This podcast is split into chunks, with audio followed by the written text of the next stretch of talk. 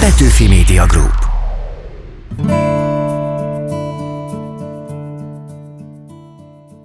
Jó podcast hallgatást, Réd Ládán vagyok, itt a Talpig Magyar, ahogy a reformkor nyomot hagy.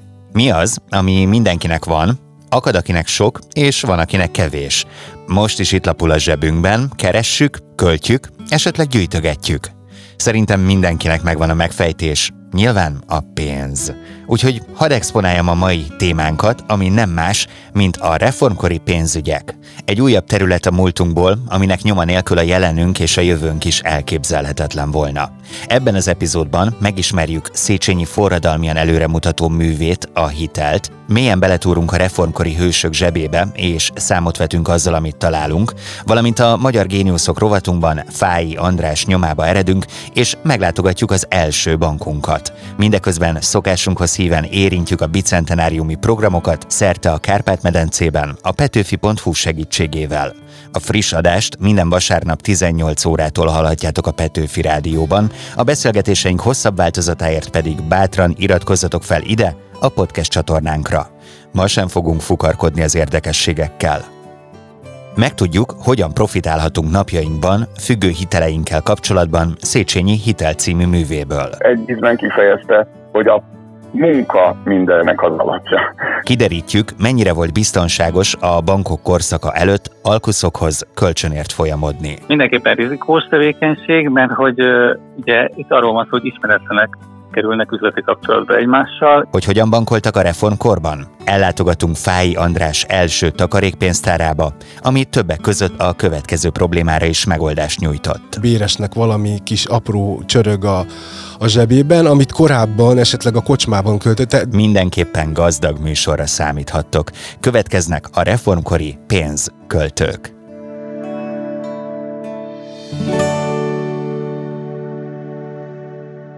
Egy elutasított hitelkérelem adta meg a kezdőlökést Széchenyi Istvánnak, hogy megírja 1830-ban megjelent Hitel című művét. Könyve a korabeli pénzügyi rendszer kritikájára épült, de a magyarországi gazdaság és társadalom elkerülhetetlen reformjáról is szólt benne.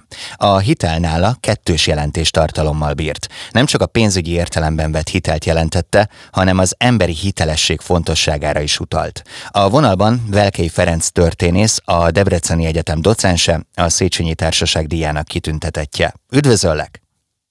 Üdvözöllek én is, és tisztelettel köszöntöm a Petőfi Rádió hallgatóit. Kérlek az általam már súrolt problémát mutassuk be. Mi volt az, ami a hitel megszületéséhez vezetett? Széchenyi István gróf az 1820-as évek végén már egy nagyobb összegző művön dolgozott, 1828 elejétől rendezgette a gondolatait, nagyon sok jegyzetét ismerjük, és több címváltozaton is merengett, és egy olyan átfogó politikai, filozófiai művet készített, ami a belső csend alapjai címet viselte volna. De váratlanul, miközben már dolgozott az anyagon, egy személyes hitel kérését az Einstein és Eskeles bankház visszautasította. 1828. november 14-én történt a visszautasítás. Széchenyi István több pénzügyi terve miatt kért 10 ezer forintot kölcsön, és tulajdonképpen megszokott volt, hogy a magyar mágnás társadalom elitje az bécsi bankházakkal sikeres kölcsönügyleteket hajtott végre. Ő is meglepődött a visszautasításon, és egy elég érzékeny és hosszú válaszlevelet írt a bankháznak november 20-án.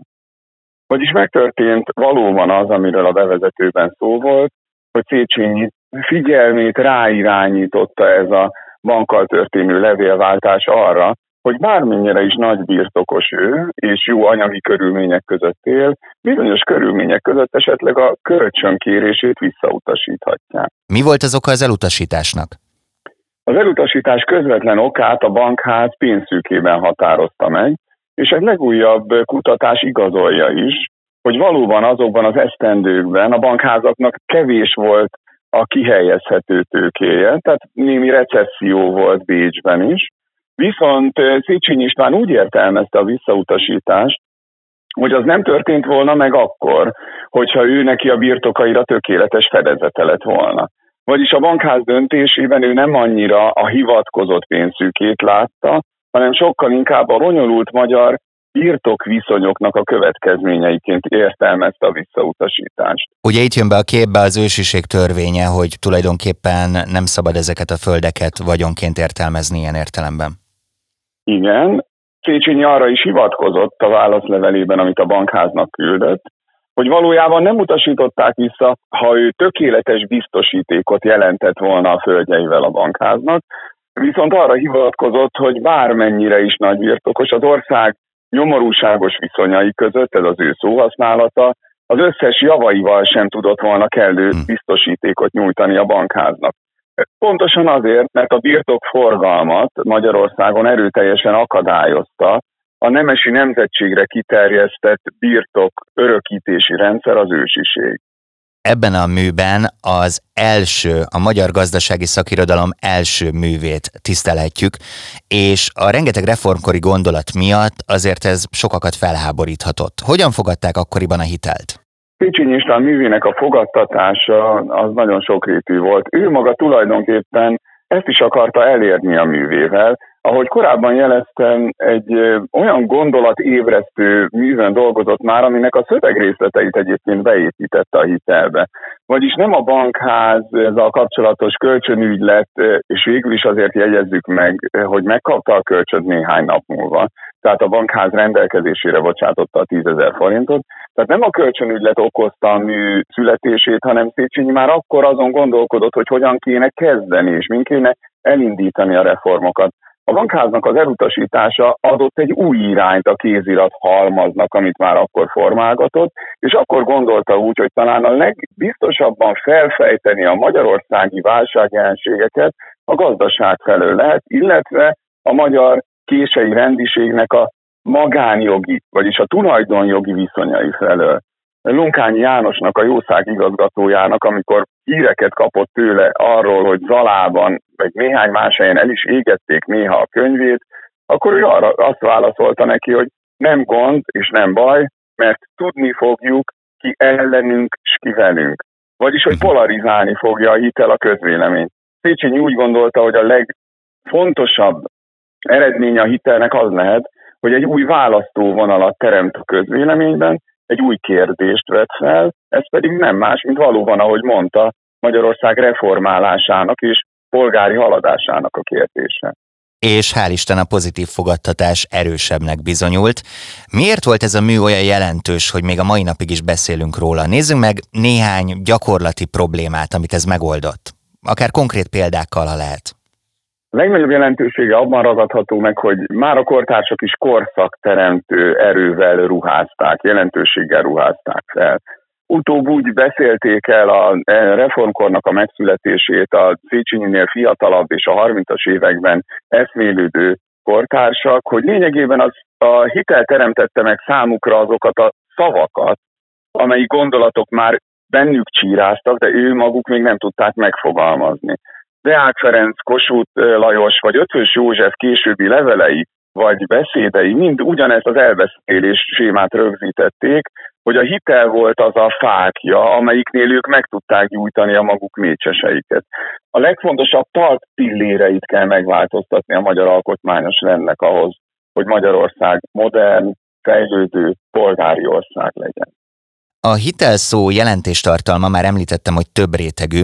Az biztos, hogy hittel lehet erről írni, de nézzük, hogy hogyan vélekedsz erről te. A hit is kell önmagában, illetve hitelesnek is kell lennünk? Valós az, amit Széchenyi megragadott? Igen, Széchenyi tudatosan játszott a szónak a több értelmével, már akkor is poliszémia volt a hitelszavunk, használta szűkebb értelemben, azt ő úgy mondta, hogy szorosbb és tágasbb értelemben. Hm. Szorosbb értelemben úgy értette, mint a kreditumot, vagyis egyszerűen azt a gazdasági jellegű viszonyrendszert, ami az ingó és ingatlan vagyonokról nyert bizadalom és bátorság, ahogy ő fogalmazott, de használta tágasbb értelemben, az pedig a hitelesség volt az ő szótárában, és a hitel műveit is magát úgy építette fel, hogy a hitel úgy legyen minden fejezetének a középpontjában, hogy az a szűkebb jelentése, tehát a konkrét hitel ügyre épülő jelentése, és a tágabb értelme az általánosan vett hitelesség értelme felé mozduljon. tulajdonképpen az igazán hiteles ember az ő gondolkodása szerint a lelki független ember, aki nem függ a maga viszonyaitól, hanem cselekvőképes, áldozatképes, és ahonért erőteljes lépésekre vállalkozik. Hadd játszak akkor én is egy kicsit a kifejezéssel, tehát a hitelhez ugye hit is kell önmagunkban, hitelesnek is kell lennünk, de hitelesnek kell lennünk, tehát szükségünk van a hitelre, szükségünk van arra, hogy hiteleket vegyünk fel, mert ha jól tudom, akkor pont ez volt az egyik nagy felismerés, hogy tőke nélkül nincs fejlődés. Így van, a, nevezzük ezt a, ezt a fogalmat hitelképességnek, hogy hitelképeseknek kell, kell lennünk. Széchenyi ezt nagyon fontos kérdésnek tekintette, mert azért tegyük hozzá, van egy öröklött eladósodása a magyar birtokosoknak. Széchenyi is úgy vette át atyai örökségét 1814-ben több birtokon adósságállományokat örökölt meg. Egyértelműen érzékelte azt, hogy kedvezőbb kamatú hiteleken elindulva birtokosok sokkal hamarabb kilábalhatnának azokból a bénító keretekből, amit a, a korabeli törvények a birtokforgalomra, a tulajdonjogra ránehezítettek. Hm. Egy diákod egyszer ezt mondta rólad, idézem, nagyon fontos, hogy megtanít minket gondolkodni egy adott történeti problémáról. Azt látom magam körül, hogy manapság nagyon sok ember eladósodik. Tudunk mára nézve valami tanulságot levonni a hitelből? Ugye elég régies a nyelvezete, elég nehézkes olvasni, de hogyha mondjuk ma olvassuk, akkor mi az a tanulság, amit ebből magunkkal tudunk vinni? Ticini nagyon sok szentenciaszerű mondatot fogalmazott meg a hitelben. Uh-huh. És ezek a szentenciaszerű megfogalmazások, ezek valóban átsütnek a sorokon nagyon erős üzenetekkel. Például egy ízben kifejezte, hogy a munka mindennek az alapja. Vagyis, hogy bármennyire is hitelképesek vagyunk, és esetleg felvesz, fel kell, hogy vegyünk áthidaló vagy modernizációs hitelt, ha nem fektetjük bele a projektjeinkbe a munkát magát, akár a szervező munkát, akár a, akár a jól szervezett munkát, ezt a fogalmat használja sokszor a hitelben, hogy a jól szervezett munka. Ez csak egy gondolat, nagyon sok ilyen gondolatbimbó van a hitelben, ami elég messzire vezet. De hogy milyen következtetést is tehetünk ebből? Az, hogy a hitel magában nem oldja meg. Fantázia focizzunk egy kicsit, egy játékra invitállak. Szerinted, hogyha a Széchenyi ma itt lenne velünk, és látná napjaink gyors hiteleit és brutális kamatait, akkor szerinted elégedett lenne vele, vagy változtatni akarna rajta? Hát Nyilván a hipotetikus a kérdés, de válaszoljunk játékosan, nyilván változtatni akarna. Ő maga azért is lépett akkor fel a, a hitelügyben, és állította ezt a programjának a középpontjába a stádiumban, és ezzel kezdi, ez volt a stádium első pontja, mert túl magas volt Magyarországon a kamat, és úgy gondolta, hogy mivel nem rendezett a hitelélet, ezért uzsarakamatra tudnak csak a birtokosok hitelt felvenni, ami tönkre teszi őket. Egy valami biztos, ő egy nagyon erőteljesen cselekvő ember volt, és nagyon erősen helyzetelemző. Vagyis ha egy adott viszonyrendszert felmérne, mondjuk a mai viszonyokat, Széchenyi akkor neki fogna annak, hogy a mögöttes okokat feltárja, és utána javaslatokat fogalmazzon meg. Ma is számíthatnánk tőle ilyesmire, hogyha, hogyha közöttünk élne. Ferenc, nagyon szépen köszönöm, hogy itt voltál velem. Én köszönöm, és üdvözlöm a hallgatóinkat. Remélem, ők is majd olvasni fogják a hitelt. Legyen így.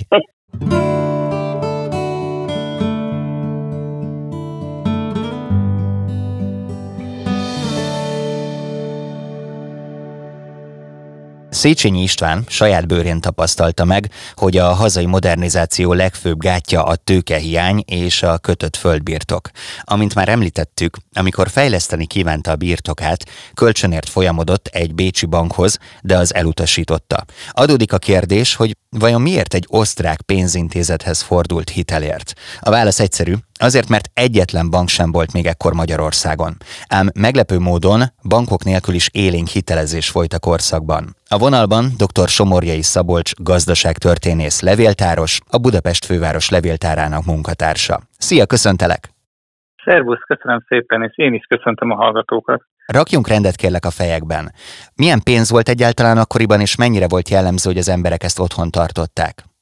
Hát azt, hogy pontosan mennyi pénzük volt otthon, ezt nyilvánvalóan nem fogom tudni megválaszolni, de akkor is voltak, akik föl tudtak halmozni valamennyi tőkét különböző megtakarításokból, és voltak nagyon sokan, nyilván a többség, akinek semmit sem sikerült.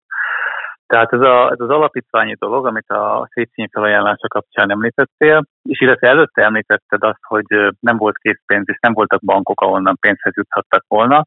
Ez valóban igaz, mert majd 1841-től kezd működni a Pesti Magyar Kereskedelmi Bank, illetve az első takarékpénztár meg 1840-től, és ezek már valóban pénzkihelyezésre alapulnak, és az a bizonyos Béki Bankház végül is Széchenyinek ad pénzt, csak egy következő körben, az első körben valóban megtagadja, de aztán Széchenyi hozzájut a pénzéhez, és azért fordul hozzájuk, mert hogy a család már nagyon évtizedek óta kapcsolatban volt ezzel a bankházzal. Tehát ez a történet, ez egy nagyon jó hangzó történet, meg jól illusztrálja a helyzetet, de, de ez egy kiépített nexus volt, és Széchenyi nem véletlenül fordult hozzájuk, ő nagyon sok helyről szerzett pénzt itthon is. Mm. Hogyha belenézzünk egy reformkori zsebbe, akkor mit látunk ott? Tehát azt lehetett olvasni sok cikkben, hogy amikor nem pénzben akartak kifizetni valamit, mert nem érezték méltónak, például a Toldéra kiírt pályázatnál, akkor aranyban jutalmazták az alkotót, de ha jól tudom, akkor nem ez volt a jellemző a hétköznapokban.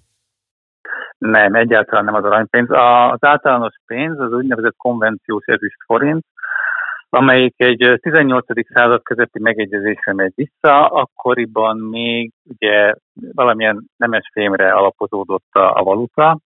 Itt éppen az ezüst volt az, amit az osztálybirodalom megállapított, és az egész nagyon egyszerűen úgy nézett ki, hogy egy bizonyos mennyiségű ezüstből hány ezüst forintot lehet verni.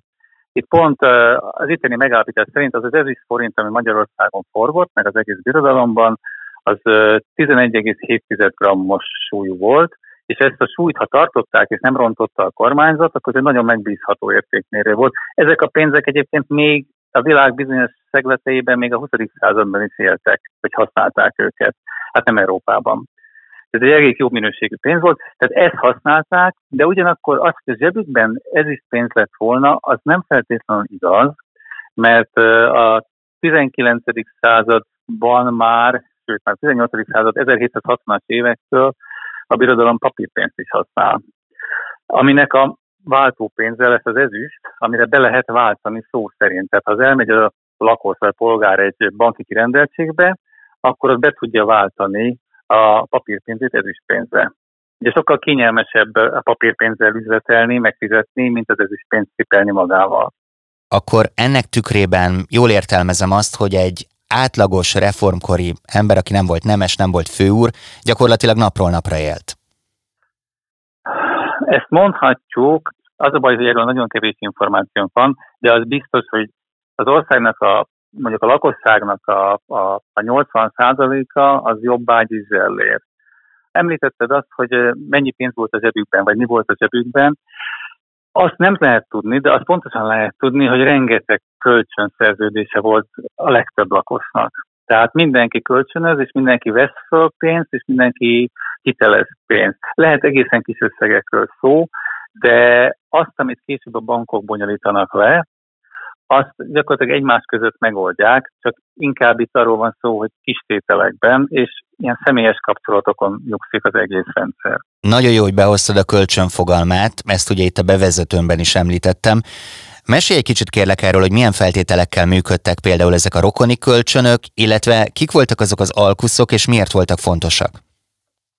Hát első körben, hogyha valakinek szüksége volt pénzre, akkor abban az időben is a rokonokhoz és az ismerősökhöz fordult, és előfordulhatott, hogy a piaci kamatoknál, ami ebben az időben szabályozva van 6% maximum, olcsóbban is kapott pénzt, de hát a rokoni kölcsönöknél megvan az a hátulütő, hogy esetleg a személyes kapcsolatok megromlanak a nem fizetés esetén.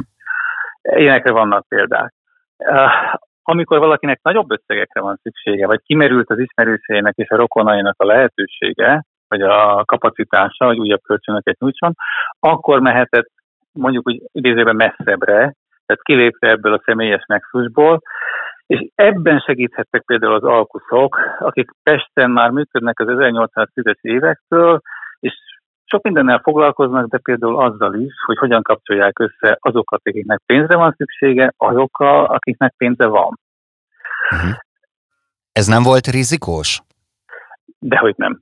Mindenképpen rizikós tevékenység, mert hogy ugye itt arról van szó, hogy ismeretlenek kerülnek üzleti kapcsolatba egymással, és ilyen vannak szerződések, amiket aztán bíróság előtt meg lehet támadni, vagy annak alapján meg lehet támadni a, a nem fizető adóst, de, de mégis azért sok csalásra nyílik lehetőség, ez biztos. Alkuszokkal is, de alkuszok nélkül is. Az, hogy az alkuszok létrejönnek és megteremtik ezt a lehetőséget, az mindenképpen a reformkor egyik nagy előremutató jelentőségű eseménye. Az egész reformkor az én meglátásom szerint pénzügyi tekintetben arról szól, hogy megteremtik a nagyobb hiteleknek a lehetőségét, ezt a bizonyos tőkeallokációt és a tőkeakkumulációt, ami korábban nem állt rendelkezésre. És hát egyre értékesebb lesz ugye az információ, tehát az információ fontossága az nagyon felértékelődik. Így van, a korábbi időszakban egyszerűen nincs annyi információ, hogy tudják, hogy hova fordulhatnának, csak az a bizonyos szűkebb családi kör, vagy az ismeretségi kör, vagy az a falu határ, de később, később ez kitágul, és ebben az alkuszok is szerepet visznek. De hozzátartozik a törvényi háttér is módosul abba az irányba, hogy a hitelezés könnyebbé válik, a szerződések pontosabbak lesznek, és most nincsenek tökéletes szerződések, de ezzel mindig lehet hagyjuk hmm. javítani különböző előírásokkal. Létrejönnek a részvénytársaságok, létrejönnek a takarékok, az első magyar kereskedelmi bank, ami mind-mind-mind segíti azt a célt elérni, amit ugye Széchenyi megfogalmaz a hitelben. Beszéljünk az ország függő helyzetéről. Egyet itt kiemelnék, mert ez szemet szúrt nekem.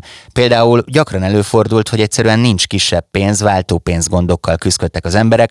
Ma is van ilyen, hogy bemegyek egy boltba 20 ezresen van, és nem tudnak visszaadni, de hát akkoriban a környéken nem tudtak volna visszaadni.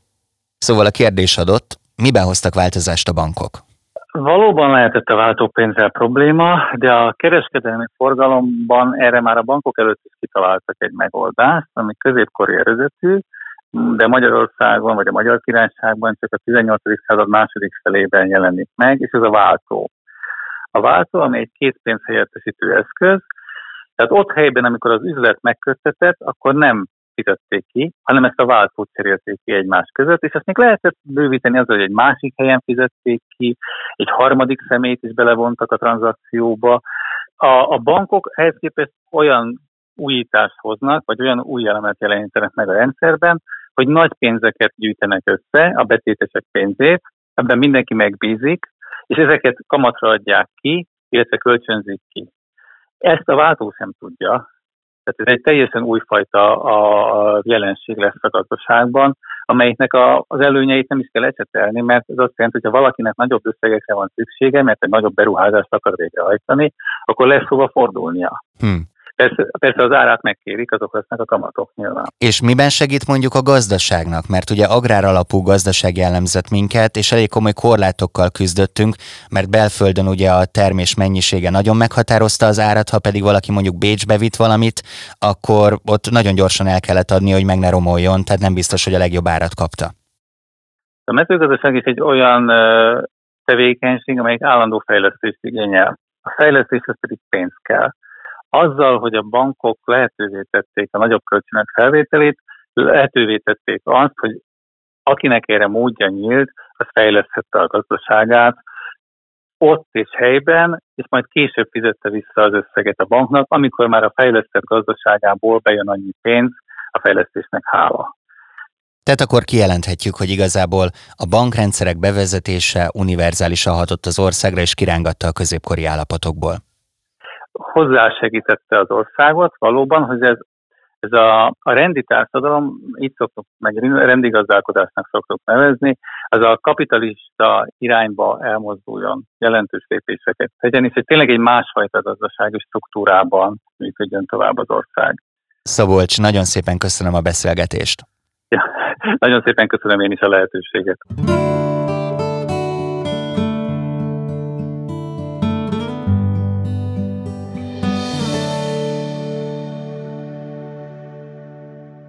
A Magyar Géniuszok rovatunkban ismét közelebb lépünk a reformkor egy jelentős újítójához.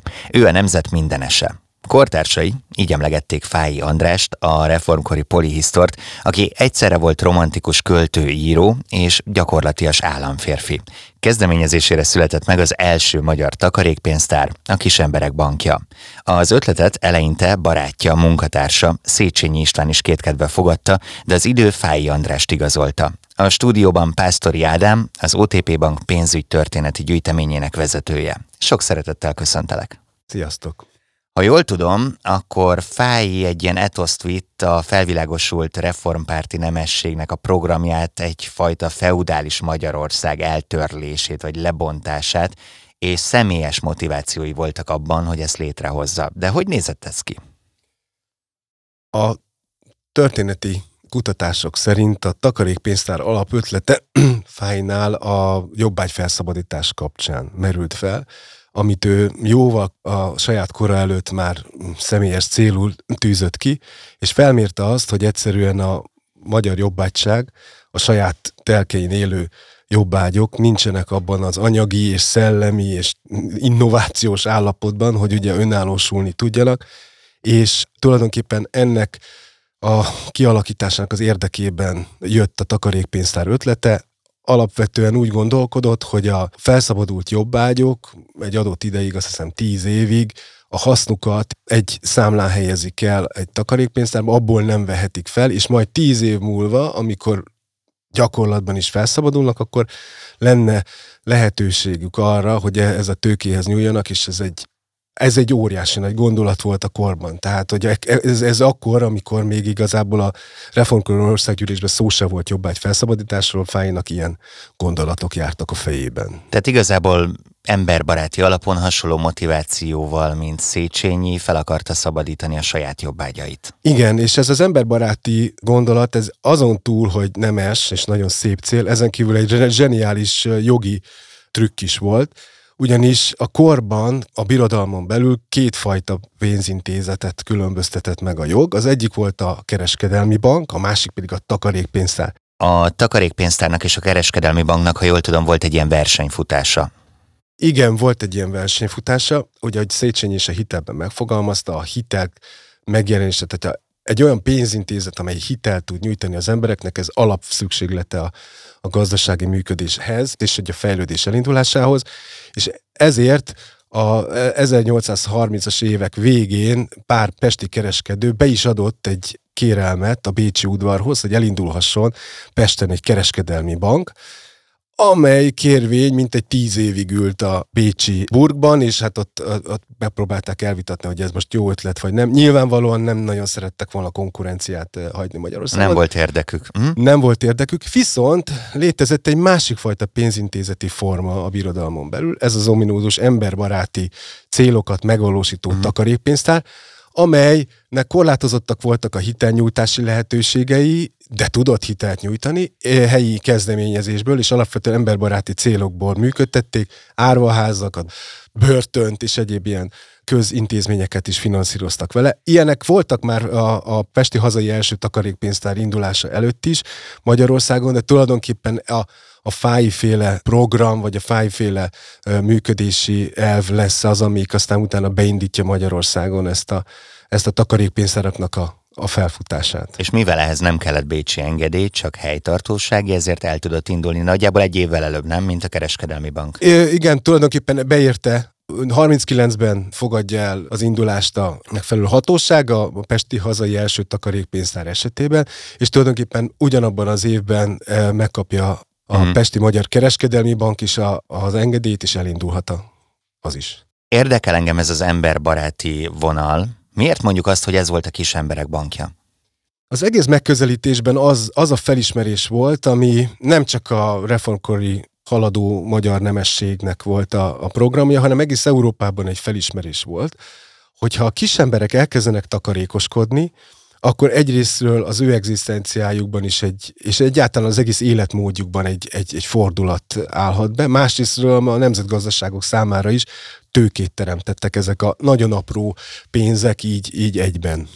Mennyi volt a minimum, amennyivel be lehetett lépni? Vagy akár a maximumot is mondhatod, az is érdekel. A, a legkisebb tétel az 20 krajcár volt. Tehát ez tulajdonképpen olyan, mint amikor egy, egy napi bérben lévő béresnek valami kis apró csörög a, a zsebében, amit korábban esetleg a kocsmában költött. Uh-huh. De azért mondom így, mert hogy Fáj András az előterjesztésében is ezt fogalmazza meg, hogy a korban elég nagy probléma volt, a korban is az alkohollal való mélyebb kapcsolat ápolása, és ezt váltja ki. Tehát az, hogyha az ember elkezd takarékoskodni, elkezdnek, lesznek ilyen anyagi céljai, gazdasági célja, és van megtakarítása, az fáj szerint ez egy új embertípust szül. Itt azt látom leírva, hogy 10 ezer forint volt a maximum, amivel be lehetett lépni, és 5%-os kamatok voltak, 6%-on ment a hitel. Tényleg fantasztikus a rendszer, és azt gondolnám, hogy mintha a Széchenyi fejéből beszélne Fáj. Ugyanakkor Széchenyi mégis kétkedve fogadta ezt az egészet. Miért? nem tudnám ezt pontosan megmondani, hogy, hogy Széchenyi miért. Nyilván van, van egy olyan is ebben az egészben, hogy Magyarország ebben a pillanatban olyan mélyen volt, hogy ez nagyon nehézen volt elképzelhető, hogy egy kvázi egy ilyen polgári kezdeményezés követőkre és, és piacra talál. Talán ez, ez lehetett a, a, két, a kételjének a, a, a legfőbb oka, ami ugye egyébként más mm. programokkal szemben is megfogalmazott volt benne, de azt kell látni, hogy amikor viszont létrejött a Pesti hazai első takarékpénztár, akkor a, az alapító listán a Széchenyi István nevét ott találjuk. Mm. Tehát nyilván, hogy elsőként állt be ebbe a sorba. Mondhatjuk azt, hogy ennek a takarékpénztárnak a mintájára épült ki a hazai bankrendszer, nem is olyan sokkal később, illetve hát egyre több takarékpénztár lett, tehát hogy itt valahogy az alapokat lefektették. Arra vagyok kíváncsi, hogy volt-e ezek között az alapok között olyan gyerekbetegség, ami mondjuk azt a legnagyobb hiba, és ma már teljesen másképpen csináljuk, és van-e olyan, ahol a reformkor nyomot hagy a mai bankrendszerben is, és gyakorlatilag minden ugyanúgy történik, mint akkor? Kossuth Lajos 1845-ben azt mondta, hogy ennek az egész kezdeményezésnek egy gyermekbetegsége van, az, hogy, el, hogy megáll annál, hogy takarékpénztár legyen, és az ő javaslatára a Pesti hazai első takarékpénztár 1845-ben részvénytársasága és kereskedelmi uh-huh. banká alakul. Tehát tulajdonképpen Ennyi volt. Egyébként Fáji abszolút nyugat-európai modelleket dolgozott, tehát ennek már egy kialakult működési rendszere volt a korban, tehát nem kellett kitalálni, hanem adoptálni kellett a, Úgyhogy így azt mondanám, hogy igazából nem. Olyan gyermekbetegségek voltak, hogy az elején kevés volt a, a kuncsaft. Tehát az embereknek meg kellett tanítani azt, hogy ide be lehet jönni hitelér, és hogy ez az intézmény azért van. Addig ugye nem volt ilyen, és hát ezt, ezt be kellett tanítani az embereknek. És ezzel a részvénytársasági váltással nem tűnt el, vagy nem halványult az emberbaráti vonulat? Úgy kell látni ezt az egészet, hogy tényleg úgy indult, mint egy, egy ilyen kis startup uh-huh. garázscég. A Pesti Városházán kapott egy szobát a takarékpénztár, és ott kezdte meg a működését. És aki dolgozott bankban, vagy foglalkozik pénzintézetekkel, az tudja, hogy ez egy, ez egy olyan út, ami, ami úgy, úgy magát mindig kitapossa. Tehát, hogy valójában egy pénzintézetet persze, hogy, hogy azért hozunk létre, végsősorban, hogy hitelt adjon az embereknek. Tehát, hogy a hitellel tudja támogatni a vállalkozásokat, a, a, az embereket ilyen szem, tehát ez az elsőleges célja. Az emberbaráti elvek, azok inkább onnan voltak, hogy, hogy mit, mit finanszírozott egy ilyen takarékpénztár. Valójában az érdeke az országunknak és az egész rendszernek az volt, hogy, ezek, hogy ez elkezdjen fejlődni ez a takarékpénztár, és az, hogy banká vált, és az, hogy utána folyamatosan költözött, és csodálatosabbnál csodálatosabb székházak alkotott, és, és szerves része lett a magyar gazdasági életnek, ez volt a jelentősége a takarékpénztárnak. Utolértük a reformkorban a bécsieket? Mikor mondhatjuk azt, hogy egy normális bankrendszer, bankhálózat működik Magyarországon, amit az emberek értenek is? Nagyon-nagyon hamar, igen. Tehát mind a Pesti Magyar Kereskedelmi Bank, és utána a megnyíló kereskedelmi bankhálózat tulajdonképpen Magyarországon európai színvonalúvá vált, a szolgáltatásokat tekintve is, tehát azt lehet mondani, hogy igen. Alapvetően, ami az osztrákokhoz kötődött, a, a nemzeti bank kérdése, a közös bankrendszernek a kérdése, ez soha nem oldódott meg úgy teljes mértékben, de, de a magyar helyi, magyar helyi gazdasági érdekeket a magyar bank, kialakuló bankrendszer ki tudta szolgálni. Ádám, nagyon szépen köszönöm a beszélgetést. Nagyon-nagyon szívesen. Ez volt a Talpig Magyar, ahogy a reformkor nyomot hagy, a Petőfi Emlékév hivatalos műsora. Remélem, hogy a szó legnemesebb értelmében ma is sikerült kellőképpen hiteles műsort összeállítanunk. Az biztos, hogyha innentől pénzre nézünk, látjuk majd rajta a reformkor nyomát. De hogy ne csak a pénz, hanem ti is visszajárók legyetek, elmondom, hogy jövő héten pontosan innen folytatjuk. A történeteinket pedig tovább hallgathatjátok itt a Magyar Kultúra Podcastok csatornán. Ha feliratkoztok ide, megtaláljátok az összes eddigi beszélgetésünk hosszabb verzióját. Facebookon és Instagramon is ott vagyunk, keressetek minket Magyar Kultúra Podcastok néven. Írhattok is nekünk a podcastkukac petőfimedia.hu e-mail címre. Az új műsorunkat hallgassátok minden vasárnap 18 órától a Petőfi Rádióban, és ha ennél is több reformkori érdekességre vágytok, kövessétek a petőfi.hu-t. Köszönöm a segítséget a Talpig Magyaroknak, Péceli Dórinak, Seres Gerdának, Csali Anna Máriának, Bapler Klaudiának és Szemők Bálinnak. Jövő héten is várlak benneteket. Rédl Ádám vagyok. További jó podcast hallgatást kívánok!